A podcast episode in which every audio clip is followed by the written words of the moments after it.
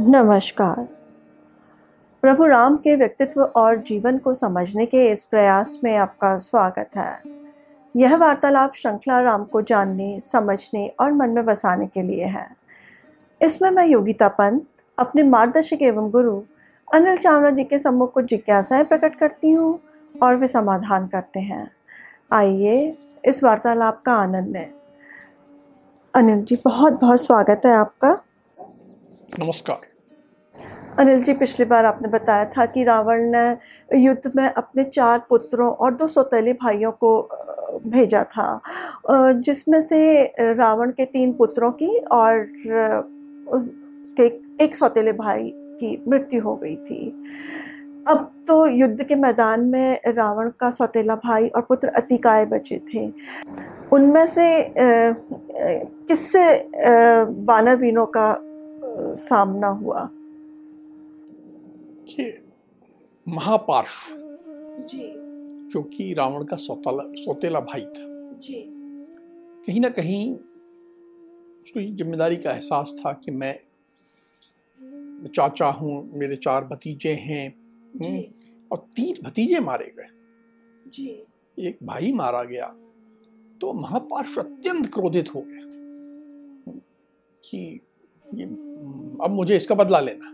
जी। एकदम क्रोध से बिल बिला रहा क्रोध से उसका कि मेरे को अब करना ही है। उसने एक गदा उठाई। जी। बड़ी भारी गधा बहुत बड़ी गधा गदा पूरी लोहे की बनी हुई उस पर स्वर्ण लगा हुआ और बहुत विशाल और बहुत विशिष्ट गदा जी। लेके उठाई और वो युद्ध की ओर बढ़ा। जी। जब वो आगे बढ़ा तो उसके सामने वानर वीर महाकपि बलवान ऋषभ उसके सामने आ गए। उसका रास्ते रोक के खड़े हुए देखिए ऋषभ के पास कुछ नहीं। जी। खाली हाथ है जी। और महापार्श्व के पास गदा है। जी। भारी गदा है लोहे की बहुत मज़बूत जी। बहुत शक्तिशाली गदा है। महापार्श्व ने अपनी गदा ली और ऋषभ की छाती पर प्रहार किया। ऋषभ बहुत बलवान थे पर उस प्रहार से एकदम काँप उठे उसका खून बहने लगा और एकदम हिल गए वो लेकिन संभाल लिया अपने आप को। और संभालने के बाद उन्होंने महापार्श्व की छाती पर पूरे ज़ोर से एक मुक्का मारा। वो मुक्का इतना शक्तिशाली था कि जो निशाचर महापार्श्व था वो एकदम गिर गया। पृथ्वी पर गिर गया उसका शरीर रक्त से नहा गया। इतना शक्तिशाली मुक्का था छाती पे जो पड़ा था। जब वो नीचे गिरा शरीर रक्त से नहा गया ऋषभ कूदे और उन्होंने महापार्श्व की गदा उठा ली। और गदा उठा के हाथ में लेके ज़ोर से गर्जना करने लगी। वो जब ज़ोर से गर्जना करने लगे उतनी देर में महापार्श्व उठ खड़ा हो गया और उसने हम्म, ऋषभ को के ऊपर वार किया। वो भी शक्तिशाली था। ऋषभ मूर्छित मूर्छित होकर गिर गए और एकदम इतनी शक्तिशाली। लेकिन वो उस प्रहार को सहने के बाद मूर्छित होने के बाद फिर उठे वो। अपने आप को संभाला। और हाथ में उनकी गदा थी इस बार। जी। और इन्होंने ये गदा पूरी ज़ोर से महापार्श्व के वक्ष पर दे मारी। पहले उनका उनका तो ज़ोर से प्रहार कर ही चुका था। पर अब ये जो लगी तो भारी मात्रा में रक्त बहने लगा। जी महापार्श्व एकदम लड़खड़ा गया। गिर गया फिर उठा। जी। और इस बार उसने प्रयास किया जी। कि किसी तरह वो ऋषभ के हाथ से जी। वो गदा छीन ले। पर ऋषभ चौकर चौकन्ने थे। देखिए शस्त्र किसका है? महापार्श्व का। जी। है किसके हाथ में? ऋषभ के हाथ में। लेकिन उसको भी। उन्होंने इतनी चतुराई से चलाया कि पूरी शक्ति से वो गदा इस बार उन्होंने पहले वक्ष पे मारी थी इस बार उन्होंने महापार्श्व के सिर पे दे मारी और इतनी ज़ोर की मारी कि सिर फट गया उसकी आँखें बाहर निकल आई उसके सब दांत बाहर निकल आए। और वो धराशाही हो गया और उसकी लीला समाप्त हो गई वो मर गए महापार्श के मारे जाने के बाद तो मैदान में केवल रावण पुत्र अतिकाय ही बचा था।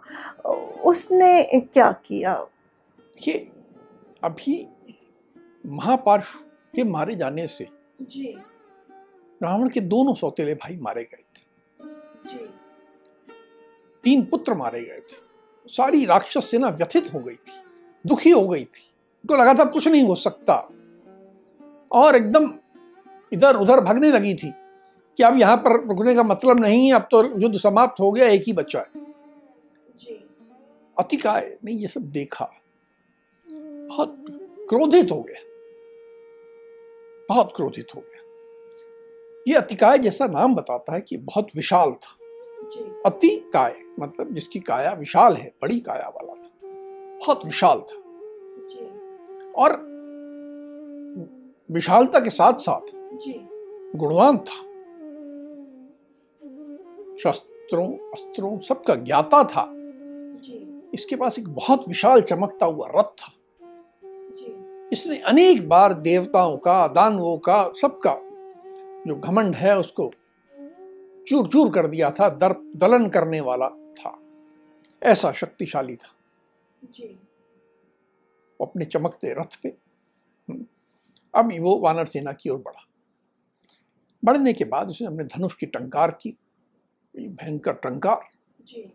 और अपना नाम चिल्लाने लगा कि मैं अतिकाय आ गया हूँ। हम्म, अब इतने विशाल को देखकर वानरों को लगा कि ये तो कुंभकर्ण पुनः जीत जीवित होके आ गया है। कुंभकर्ण बड़ा नहीं था हमें धोखा हुआ और ये तो वापस कुंभकर्ण आ गया। अब वानर तो बिल्कुल डर गए। कि अब तो इसके सामने जब कुंभकर्ण मरने के बाद पुनः जीवित हो गया तो अब क्या आशा है? तो वानर सब इधर उधर भागने लगे। इधर उधर भागने लगे और जब भागने लगे तो फिर कुछ को समझ आई कि ऐसे भागने की बात ठीक नहीं है।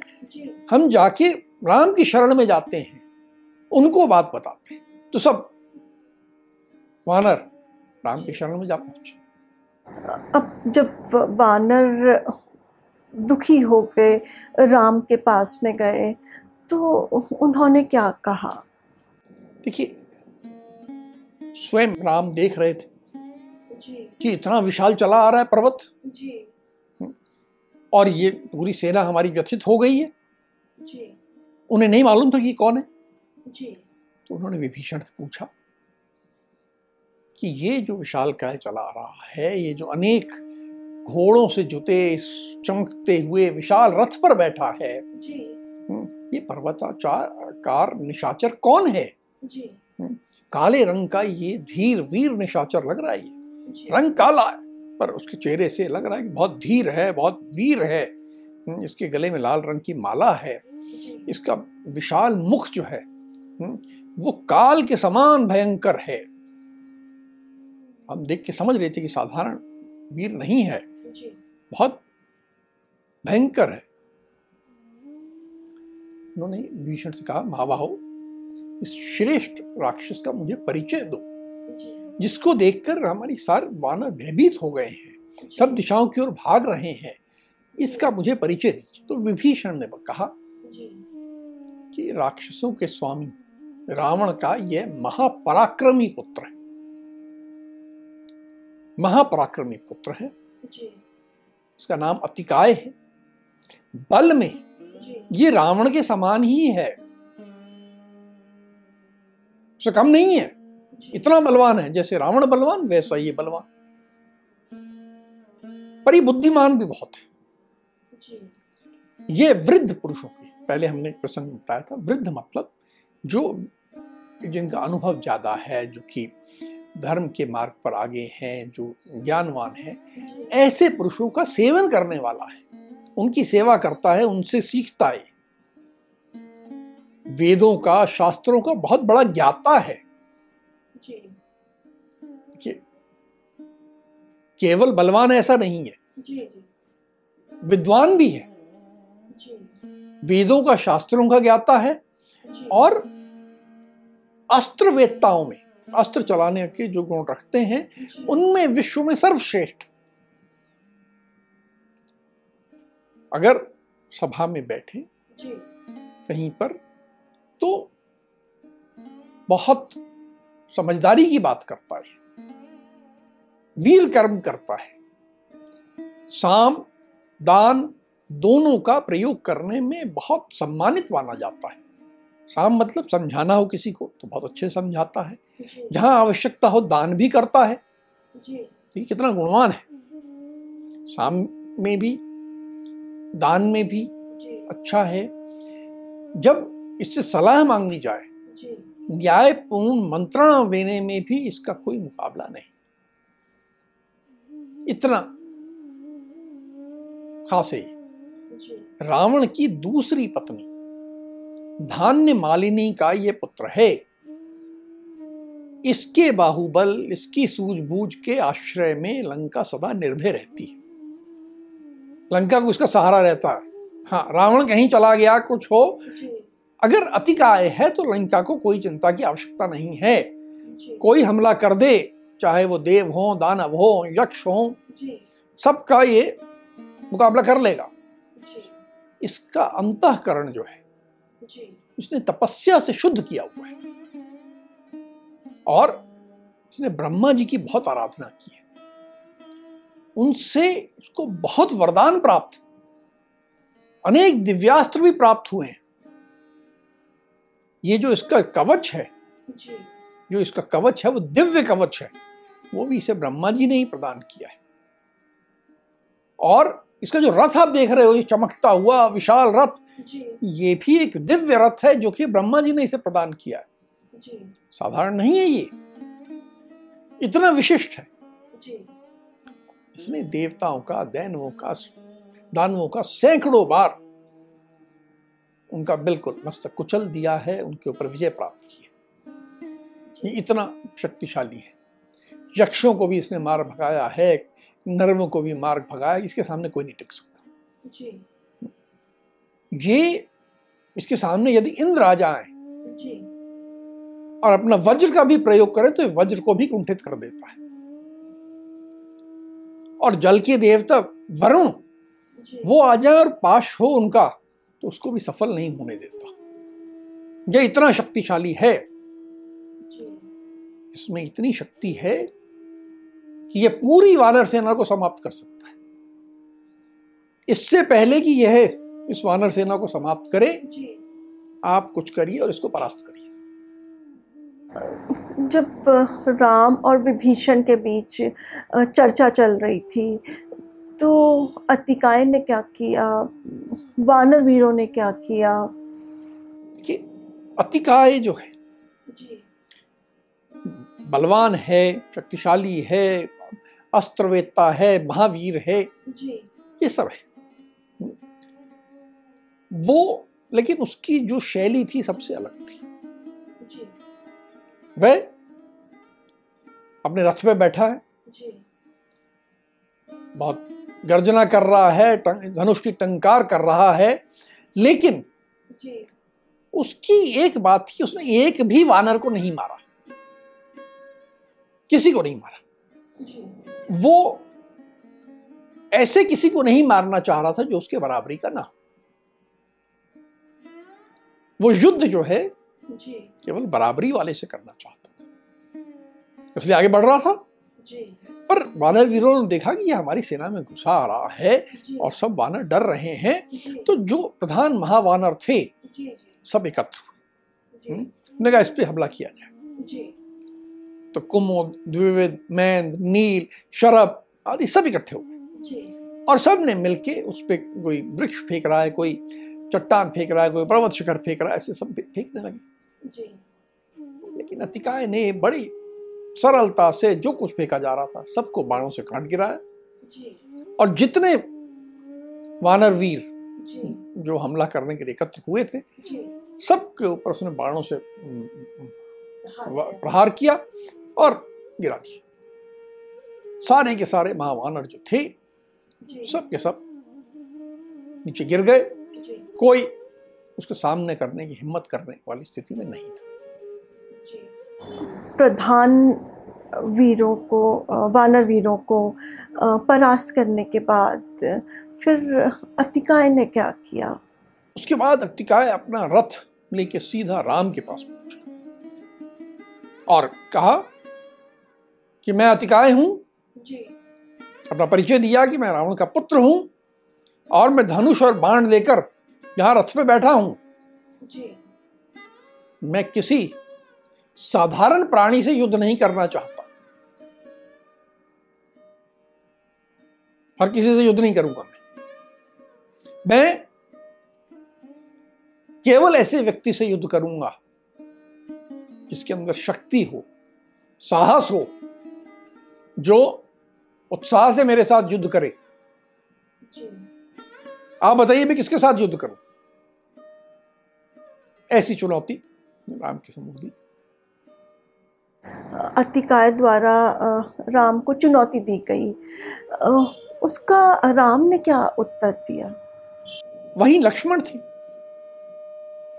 राम के उत्तर देने के पहले लक्ष्मण ने उसका सामना किया। जी। मुस्कुराते हुए हम्म, उनको क्रोध भी आया।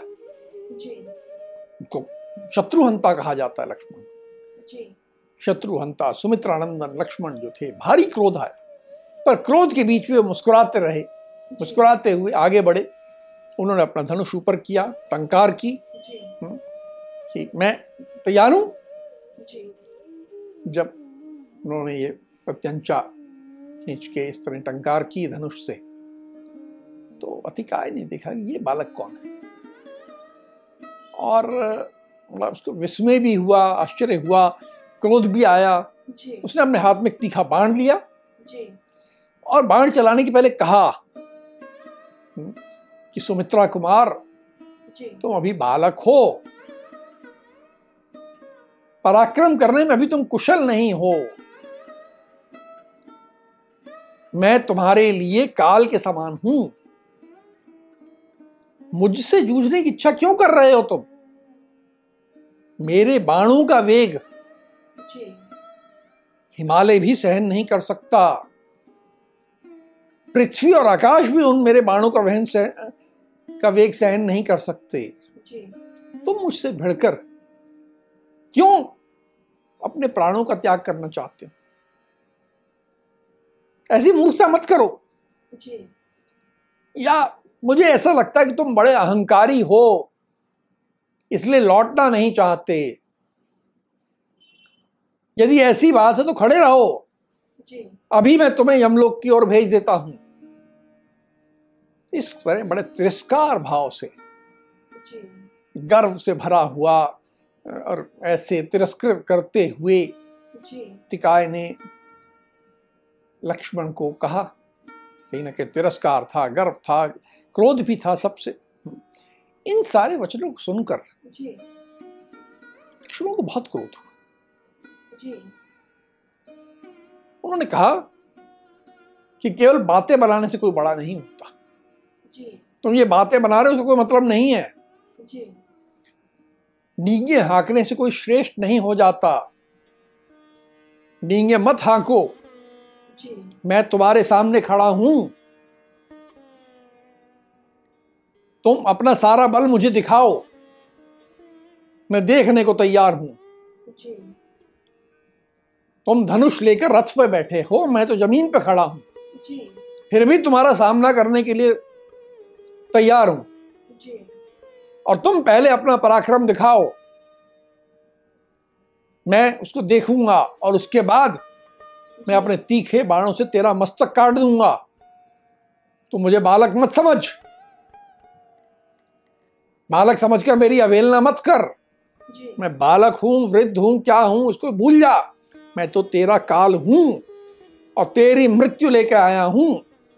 इस तरह लक्ष्मण ने उसको जवाब दिया। अतिकाय और लक्ष्मण के बीच वार्तालाप चल रही थी। उसके बाद तो फिर दोनों में युद्ध हुआ होगा।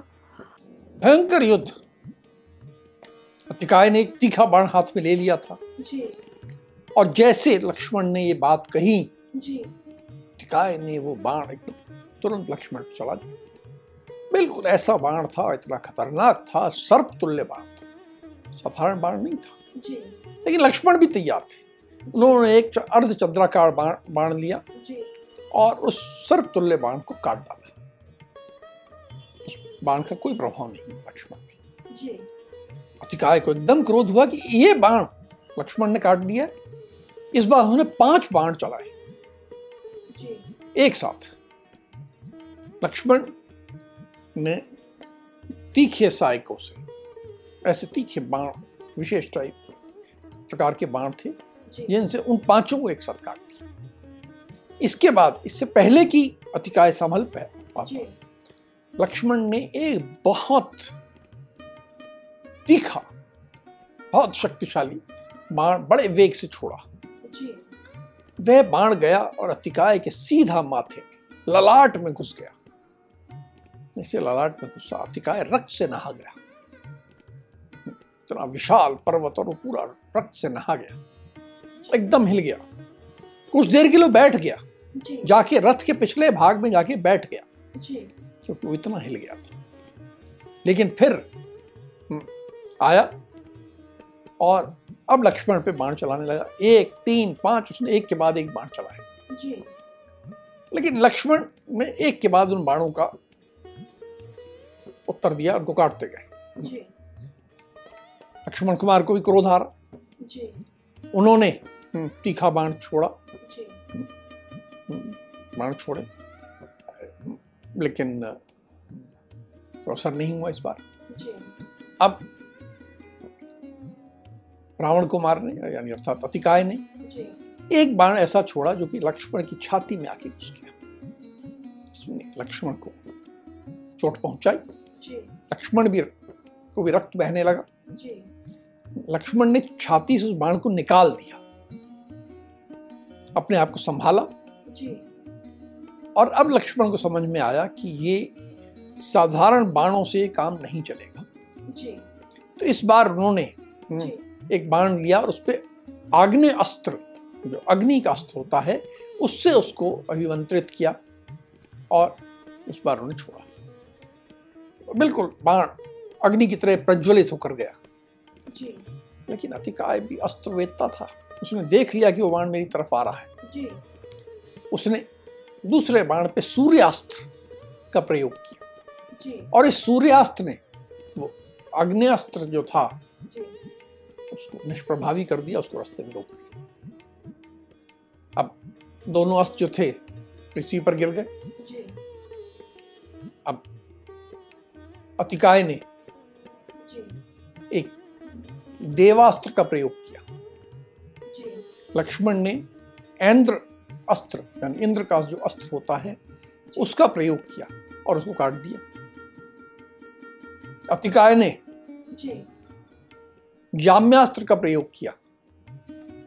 लक्ष्मण ने वायव्यास्त्र से उसे काट दी इस प्रकार दोनों एक से बढ़कर एक अस्त्र का प्रयोग कर रहे थे। और एक अस्त्र डालता उसका काट दूसरा करता दूसरा करता ऐसे एक के बाद एक ऐसे लगातार लंबा युद्ध चला जा रहा। एक बिंदु आया कि लक्ष्मण ने बाणों की वर्षा प्रारंभ कर दी। अब वो पूरी शक्ति लगाए हुए थे। जी। सब अस्त्रों का प्रयोग कर रहे थे बाणों की वर्षा कर रहे थे। जी। लेकिन कोई भी बाण अस्त्र जो उसका कवच था जी। उसको नहीं तोड़ पा रहा था। वो कवच अभेद्य था। अतिकाय ने एक बाण चलाया। जी। जो बिल्कुल सर्प के समान भयंकर था। लक्ष्मण को लगा। जी। लक्ष्मण आहत हुए। अचेत हो गए। जी। फिर किसी तरह उठे। और इस बार और क्रोध में उन्होंने कहा मैं इसको इसकी कवच को नहीं काट पा रहा? जी। तो उन्होंने रथ की ध्वजा काट दी। उन्होंने रथ के सारथी को मार दिया। उसके सारे घोड़े मार दिए। तो जो रथ था जी। वो आगे पीछे बढ़ने के लिए संभव नहीं था रथ के लिए। जी। रथ टूट चुका था। लक्ष्मण ने ये तो कर लिया। जी। पर उसका कवच तो अमोघ था अभेद्य था। जी। उसको उसका जो काट थी लक्ष्मण नहीं ढूंढ पा रहे थे तो प्रयास किए जा रहे थे। उन्होंने सब ओर से उस पर भारी हो गए थे। उसके सारथी को घोड़ों को रथ को सब तरफ़ से तोड़ दिया था उसको अकेला कर दिया था। लेकिन अतिकाय का को कैसे गिराया जाए वो नहीं समझ पा रहे ये युद्ध तो बहुत भयंकर हो रहा है। और ऐसा लग रहा है कि लक्ष्मण के जो अस्त्र हैं वो अतिकाय पे निष्फल होते जा रहे हैं। फिर लक्ष्मण ने क्या किया? अब लक्ष्मण भी एक उलझन में तो थे। जी। अपना पूरा पराक्रम कर रहे थे परिश्रम कर रहे थे वीरता दिखा रहे थे लेकिन जी। क्या करूँ समझ में नहीं आ रहा था।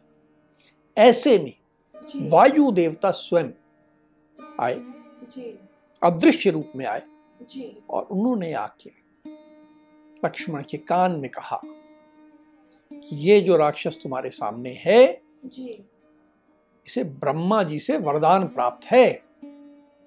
ये जिस कवच से ढका हुआ है ये ब्रह्मा जी द्वारा दिया गया अभेद्य कवच है। तुम्हारे बाण तुम्हारे अस्त्र इस पे कोई प्रभाव नहीं करेंगे। केवल एक ही अस्त्र है जो। इसको मार सकता है। क्योंकि ब्रह्मा जी का दिया हुआ वरदान है ब्रह्मा जी के दिया हुआ कवच है ब्रह्मा जी के द्वारा दिया हुआ रथ है सब कुछ है। बस एक अस्त्र से ये मरेगा उसका प्रयोग करो। वायु देवता ने स्वयं आके लक्ष्मण के कान में कहा कहा कि ब्रह्मास्त्र का प्रयोग करो। जी। ब्रह्मा जी का जो वरदान है कवच है जी। वो ब्रह्मा ब्रह्मास्त्र के सामने कुछ नहीं है। इसलिए ब्रह्मास्त्र के प्रयोग में देरी मत करो और तुरंत प्रयोग करो। जब वायु देवता ने कहा जी। तो इन्होंने एक भयंकर बाण लिया उस पर ब्रह्मास्त्र उससे अभिमंत्रित किया उसे और चला दिया। अतिकाय ने देखा जी। कि आ रहा है हम्म, उसने रोकने का पूरा प्रयास किया। गदा से शूल से बाणों से हर प्रकार से उसने प्रयास किया कि मैं इस बाण को रोक दूँ। बहुत फुर्तीला था ऐसा नहीं था कि ढीला था। पूरे फुर्ती से उसने रोकने का प्रयास किया लेकिन ब्रह्मास्त्र के सामने उसका कुछ भी नहीं चली। जी। और उसका जो विशाल मस्तक था सिर था जिसपे बड़ा अच्छा सुंदर मुकुट था सब उसको काट के दूर फेंकाया गया। जब सिर दूर फेंक गया उसका जो विशाल शरीर था वो भी नीचे गिर गया। सिर धड़ दोनों पृथ्वी पे गिर गए और उसका देहांत हो गया। सारे राक्षस उन्होंने देखा कि ये रावण का जो रावण के समान बलि पुत्र था जी। उसका अंत हो गया है।